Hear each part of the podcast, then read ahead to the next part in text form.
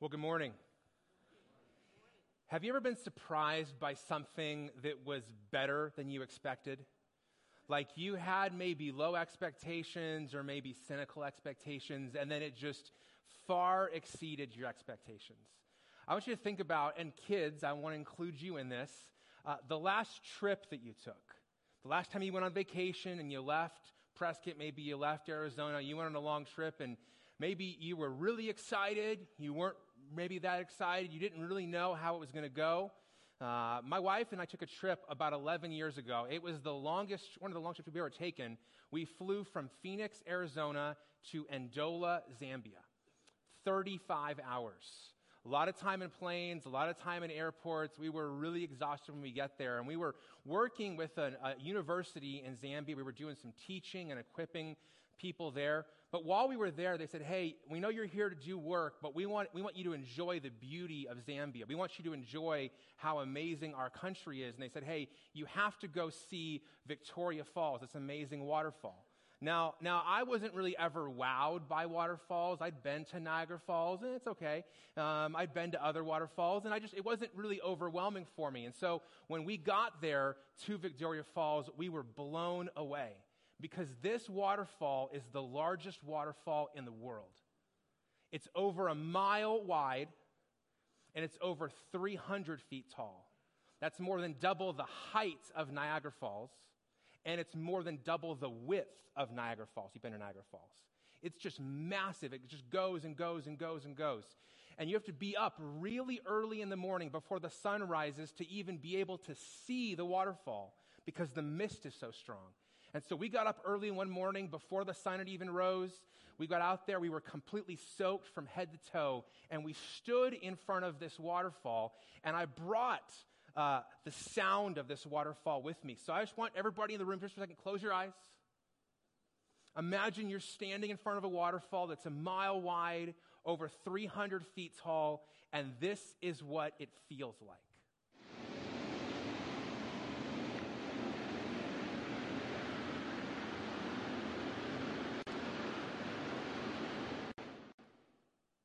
It's a lot, right? It was overwhelming. It far exceeded our expectations, and it, just that moment, that day alone at the waterfall was, was worth the trip. Now, what I learned that day is expectations can set us up. Expectations can set us up for a great experience. Sometimes they set us up when there's disappointment for a terrible experience, but our expectations are really important. And today, as we consider our series called A Living Hope in a Hostile World, we're going to talk about expectations because expectations are incredibly important. We've been walking through 1 Peter this fall. We'll be in it for a few more weeks. And here's the big idea, if you're taking notes, that we're going to spend time coming back to all morning long. Suffering either drives a wedge between us and God, or suffering draws us closer to God. Suffering has the ability and the tendency to push us in either of those directions. Now, some of you know that you kind of vacillate back and forth. Like it's driving a wedge and then it's driving you closer, and sometimes that happens between lunch and dinner on the same day, you know? But, but that is what suffering does. And we're going to see that and about the importance of our expectations when it comes to that today in 1 Peter chapter 4. So if you have your Bible, I want to encourage you to open today to 1 Peter 4. If you get to the book of Revelation, you've gone too far, but it's near the back of your Bible. And we're going to tackle this second half of 1 Peter 4 today. We're going to walk through it piece by piece. So just keep your Bible open, and we're just going to kind of make our way through it. Um, and kids, there's going to be some moments along the way for you too. As we go through 1 Peter 4 today, we're going to see two ways that we can draw closer to God in suffering, because none of us want suffering to drive us away from God. We don't want suffering to drive a wedge between us and God. We want us to draw us closer to God. So, how does that happen? There's two things we can do. The first thing we can do is we can reset our expectations as a follower of Jesus. We can reset our expectations as a follower of Jesus so that as we follow Jesus, we know what we're getting ourselves into. And this is where Peter starts this section in 1 Peter 4:12. Peter says, Dear friends, don't be surprised when the fiery ordeal comes among you to test you, as if something unusual were happening to you. So he says, hey, don't be surprised. The idea of being surprised is that you were expecting something different. If you've ever had a surprise party thrown for you, or, or you went somewhere and they gave you a $10,000 check and they didn't tell you before you came that day that you were getting a big check. That's a surprise because it's not what you were expecting, because our expectations shape our perception. When we walk into an experience with an expectation, and all of you had an expectation today when you came here, you had a sense of what you thought was going to happen, and that shapes how you perceive what actually happens. Now, here's the thing when it comes to suffering, some of us are surprised when suffering comes our way. Others of us expect it. And those different kind of walking in expectations change everything. You see, when, when you're surprised by suffering, it, it throws you off when hard things happen. I had to practice what I preached this week. It's always so frustrating when I'm writing a sermon and God makes me practice what I preach. Last Sunday I was standing right here at 10:30 in the middle of our service when I had a first. A part of my tooth fell out in the middle of my preaching. Temporary crown, right back here. Just fell out. And apparently I covered it well because a bunch of people I told this week, like, I know that was happening. Yep, it happened. It was awesome. Then, then I took a selfie of it backstage, sent it to my dentist after the service. I said, hey, do I need to come see you? He's like, no, most of it's still there. You're good. So, so then Wednesday, I've been preaching for 16 years. I've never had this happen before. I deleted my entire sermon. It was finished. It was awesome. I was feeling good. And I've been fighting a sinus infection all week. My brain was cloudy. I closed the wrong window. I deleted it. I phoned a friend and said, Hey, can I recover the file? No, it's gone forever. Then Thursday, I was sitting there having lunch with a friend. Something felt off in my mouth, and I said, I'm going to go to the bathroom real quick. I looked at my tooth, and I went straight from the restaurant to my dentist, and my crown came off in multiple pieces in his hand. And I was so mad. I was so frustrated. I was like, God, what are you doing? And he's like, Why are you surprised by suffering? Now, I'll be honest, it wasn't the crown that was suffering, the root canal that led to the crown, that was suffering. But, but I realized that I didn't expect this in my week, therefore, I was frustrated. But if I had been, you know, expecting it to happen, I would not have had such a conniption fit all week long. See, when you're surprised by suffering, you say, God, what are you doing? And you know what? There's only one difference between God, what are you doing, and God, what are you doing? And it's this exclamation point. See, when you are surprised by suffering, you say, God, what are you doing? You get angry at God, and ultimately what happens is you end up in resentment. But when you expect suffering and you anticipate hardship, what happens is you don't say, God, what are you doing? You say, God, what are you doing? Same words, entirely different meaning. And you say them not from a position of resentment, but a position of curiosity. And what I've discovered is realistic expectations, they help us to keep an open heart.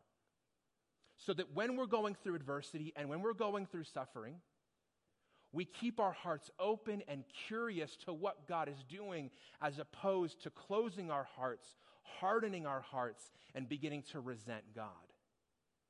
And here's the thing I will tell you as a follower of Jesus, kind of translating 1 Peter 4:12 into our modern day. If you're going to follow Jesus, you are not going to have an easy path.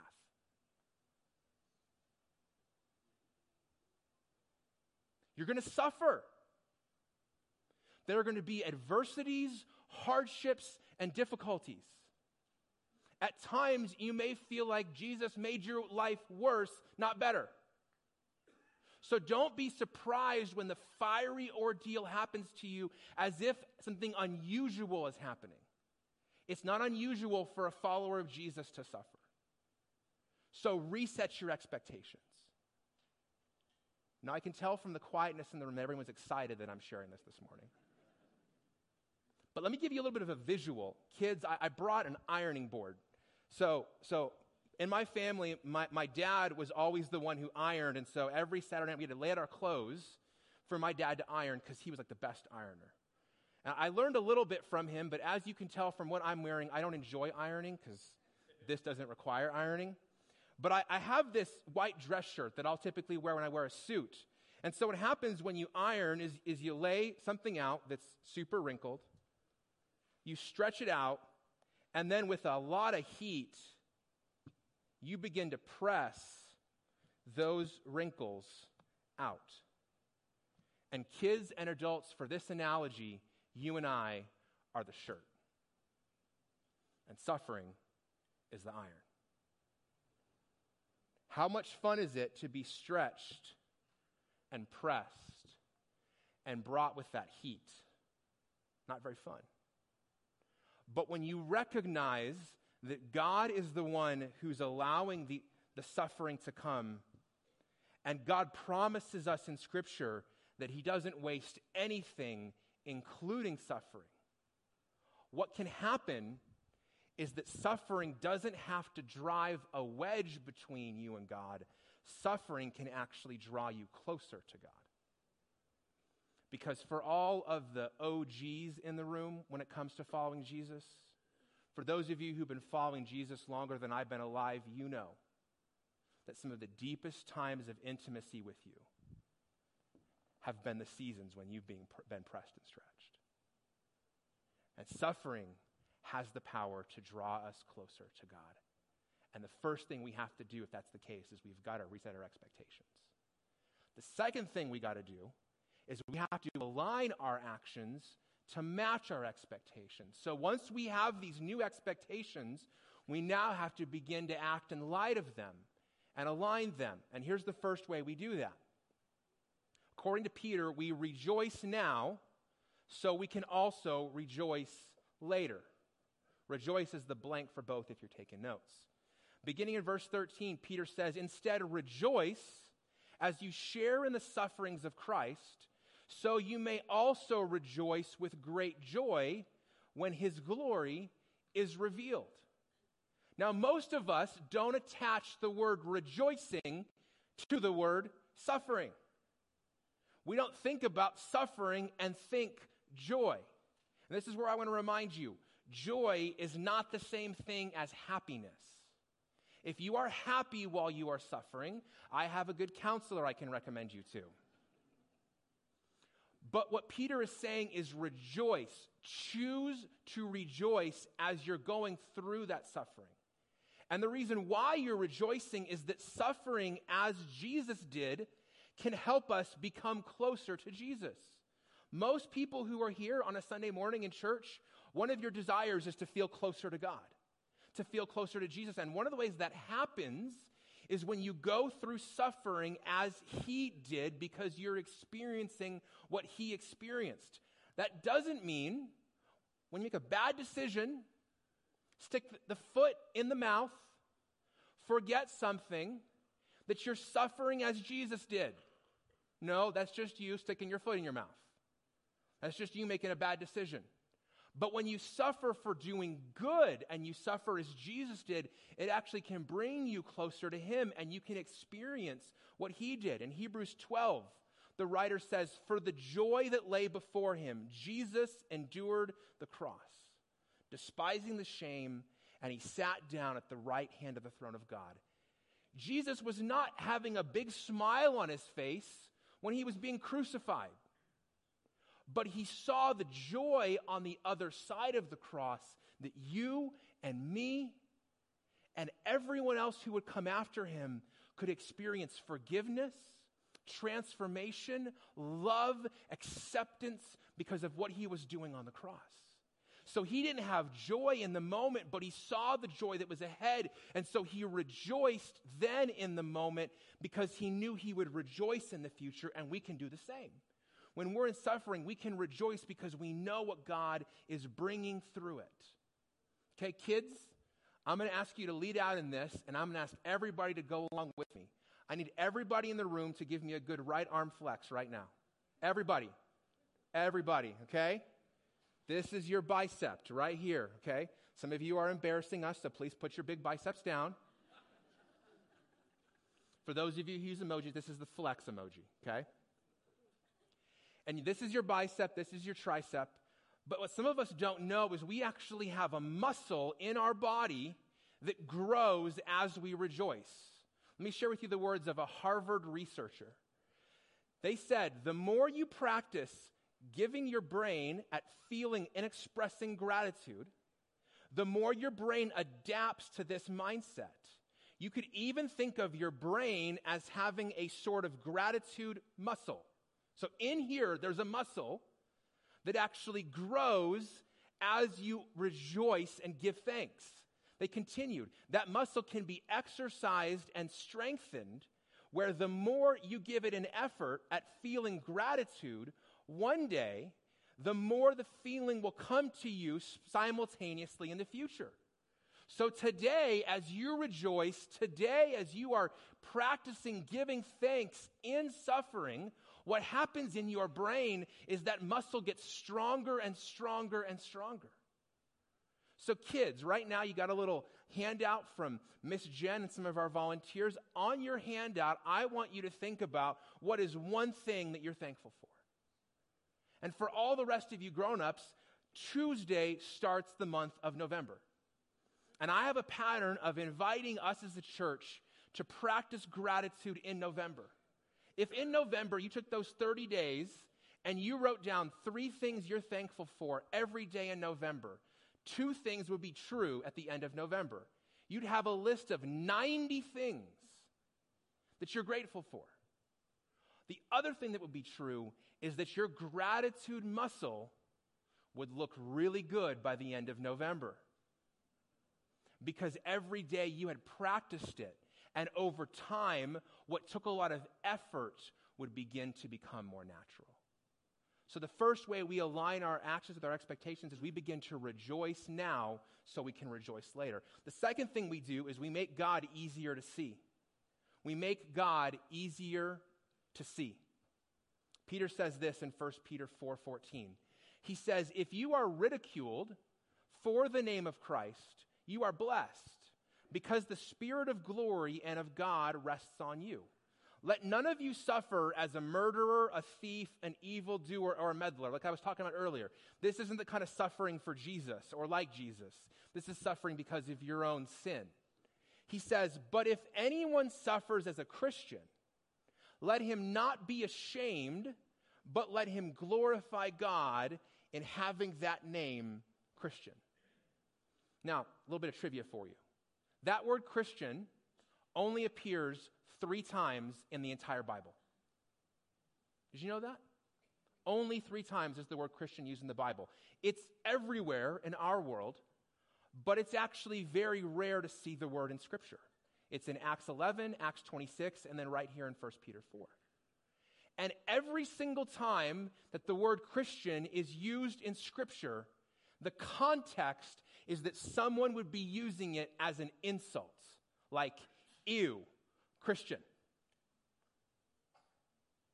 In the day of Jesus and his first followers in the first century, the people who were using the term Christian were trying to ridicule and mock people who were followers of Jesus. So, from the beginning, as long as that term has been around, it's been used as a term of derision and mocking. And Jesus warned his followers of this, that this was coming in Matthew 5. He said, You are blessed when? Not if. He was anticipating that if it was going to be a reality. You are blessed when they insult you and persecute you and say falsely every kind of evil against you because of me. He says, Be glad and rejoice because great is your reward in heaven.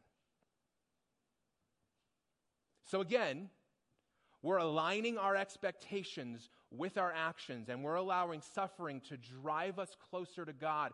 And we do that by anticipating that we're going to be mocked, ridiculed, made fun of.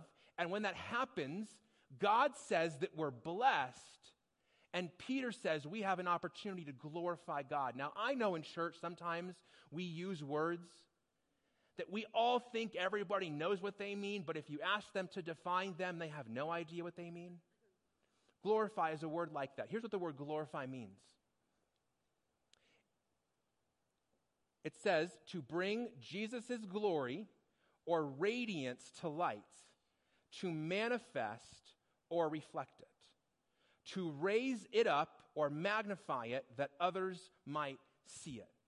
So when we're glorifying God, we're giving him the respect, the honor, the radiance, the glory that he deserves, and we're seeking to reflect it by raising it up. Now, kids, if you have ever seen the movie Lion King, there's a scene that illustrates this, and it's this scene right here. Rafiki, I almost asked for somebody's baby for this scene right now, but I decided to pass. Rafiki raises up Simba, and they all sing the circle of life. And he raises up Simba, and what he's doing is he's glorifying Simba. So when we glorify God, we are raising him up, we're magnifying or lifting him up so that others can see him more clearly. And what we all know is that Christians are really good at making Jesus hard to see. We do that by being jerks, by being judgmental, by being better than others. But when we're in suffering and people are watching us go through it, we have an opportunity to make him easier to see. Because people are watching us to say, what do you actually believe? And what difference does it really make? The third way that we can align our actions and our expectations is we can be humble in the midst of judgment. We can be humble in the midst of judgment. Here's what Peter says in 1 Peter 4:17. He says, "For the time has come for judgment to begin with God's household. And if it begins with us, what will the outcome be for those who disobey the gospel of God?" He says, And if a righteous person is saved with difficulty, what will become of the ungodly and the sinner? The image that the Bible has of judgment is the image of a fire, a refining fire. And Peter said that's going to begin with the household of God. So before God judges the world, he's going to allow judgment to come on his household, us. So be prepared for that and allow that to, to humble you because what judgment does is it refines what is there for the believer. And the, the imagery or the language of this is the idea of refining metal. Kids, if you look at your parents right now, they maybe have like a ring on or a watch that's made out of like gold or silver or platinum. When that metal came out of the earth, it looked like this. This is gold ore. This is how it comes out of the earth. And over the process of refining, it becomes like this or the jewelry we wear. Now, what's fascinating is the difference in size. On average, it takes three tons, 6,000 pounds of gold ore to give you pure gold, 15 one hundredths of an ounce. That's how much impurity has to be judged and refined away to get that. Let me illustrate that for you. Did anybody here drive today and make their way here in a minivan? Anybody? Raise their hand. Anybody come in a minivan? Minivan people? Cool. Okay. The average American minivan weighs three tons, 6,000 pounds, like a giant piece of gold ore. Don't you wish your minivan weighed, you know, as Although they're, with used car sales, maybe it is worth as much as gold ore now. But what's interesting is if you do the math, what weighs 15 one hundredths of an ounce? One sheet of paper. If you have a handout today, that's 15 one hundredths of an ounce. That's the refined product of something that weighs this much. And that's why when God brings judgment in our lives, that fire, it purifies us. It removes all sin. It removes anything that is not of God. And what we discover is there is so much in our life that doesn't align with God and doesn't reflect Him. And so when judgment begins with God's household, it purifies us. And so we get humbled in the process. And so if you're going through judgment, don't stay arrogant. Choose humility and allow God to remove all those things from your life. But what Peter says is he says, if a believer is saved through difficulty, what about a non believer? And that's what we see in Scripture is for non believers, judgment does far worse. And that's why I would not wish the judgment of God on any person, especially those who've said, I don't want anything to do with God. The final thing Peter says in this passage is he tells us to focus on our responsibility. Focus on our responsibility. Not other people's responsibility, but our responsibility. 1 Peter 4:19 says this, "So then, let those who suffer according to God's will entrust themselves to a faithful creator while doing what is good." So how do we respond to suffering that God allows in our life? Because nothing comes into our life that God hasn't chosen to allow. Nothing's in your life that hasn't passed through God first. How do we respond to suffering? We do two things, according to this verse. We trust God, our faithful Creator, and we do good. We're not in charge of the suffering ending. We're not in charge of, of the extent of the suffering, but we can trust God while we're going through it, and we can do good while we're in it. Now, here's the problem a lot of us, we want God's job in suffering. We want to be the person who decides when the suffering is going to end. We want to be the person who decides how extensive the suffering is. And so we struggle to trust God and we try to be God and take back control. Well, what happens while we're caught up in that? We're not doing good. While we try to do God's job, we can't do our job. And this is why I love what Craig Groeschel says about this. He says the outcome is God's responsibility, obedience is our responsibility. You're not in charge of the outcome of what you're going through or when that will happen. What you are in charge of is obeying and following and trusting in and doing good while you go through suffering. I've shared with you guys over the years that I've battled anxiety for the past six years. I've battled anxiety, I've had panic attacks, ended up in the hospital. I thought it was my heart. No, it was my anxiety. And I will tell you that my anxiety is often the product of trying to carry what is actually God's responsibility. As I was thinking about, about this verse and this difference between what's my responsibility and what's God's responsibility is on so many occasions I feel burdened, weighed down, anxious to the point of panic because I'm trying to do a job I am not suited for. I had you guys flex earlier. I don't know how strong you are. For those of you who feel really strong, let me tell you what you cannot carry on your shoulders the weight of the world. You cannot carry what is God's to carry. And so Peter is saying when you go through suffering, focus on your responsibility. Trust the Creator and do good, and let God's shoulders carry the weight that you can't. Now, let me tell you, not every anxiety is a result of this. Sometimes anxiety is something outside of our control that you need professional help with, or maybe you need medication for.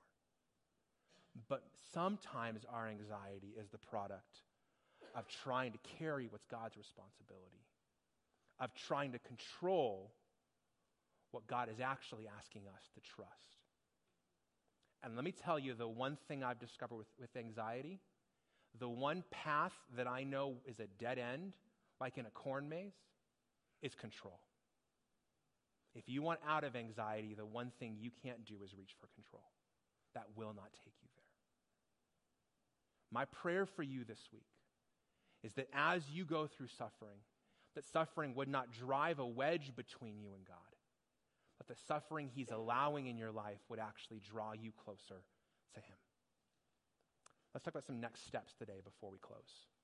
First, I encourage you this week to spend some time establishing or reestablishing your expectations as a follower of Jesus. Like for those of you who got into this Jesus thing and it's not been what you expected, maybe it's time to go back and make a fresh start and say, hey, I need to set some new expectations. From now on, I will tell you if you go to Zambia, don't miss Victoria Falls. It's better than you expect, it's better than you just experienced. I can tell you that because I've experienced it. And if some of us have had some experience following Jesus, we need to go back and establish some new expectations not based upon what we thought it was going to be, but based upon what it actually is. Then, two, determine your next step in aligning your actions with your new expectations. Maybe some of your frustration is there's a gap between what you expect and what you do. I've given you four ideas rejoicing, making God easier to see, being humble in the midst of judgment, focusing on your responsibility, but maybe there's some other steps you might take. But determine your next steps. And then finally, third, I want to encourage you, and kids, pay attention for this one. I want you to encourage your friends and family, especially when they're in times of adversity or suffering. Sometimes our problem when we're going through suffering is we try to carry it all on our own, and sometimes our problem is we try to go through suffering by ourselves. This letter is not written to individuals. It's written to a community. Because in my experience, the best way to go through something hard is not go through it by yourself. So if you know somebody who's in suffering today, maybe you could write them a note and go old school and put a stamp on it and put it in the mail. That way we don't just get, you know, political ads times 70 for the next 2 weeks. I got a bill last week and I was so excited because it wasn't a political ad. How, how twisted is our world? Maybe it's, it's putting an arm around a friend and saying, hey, I know you're going through this hard thing, but I'll go through it with you.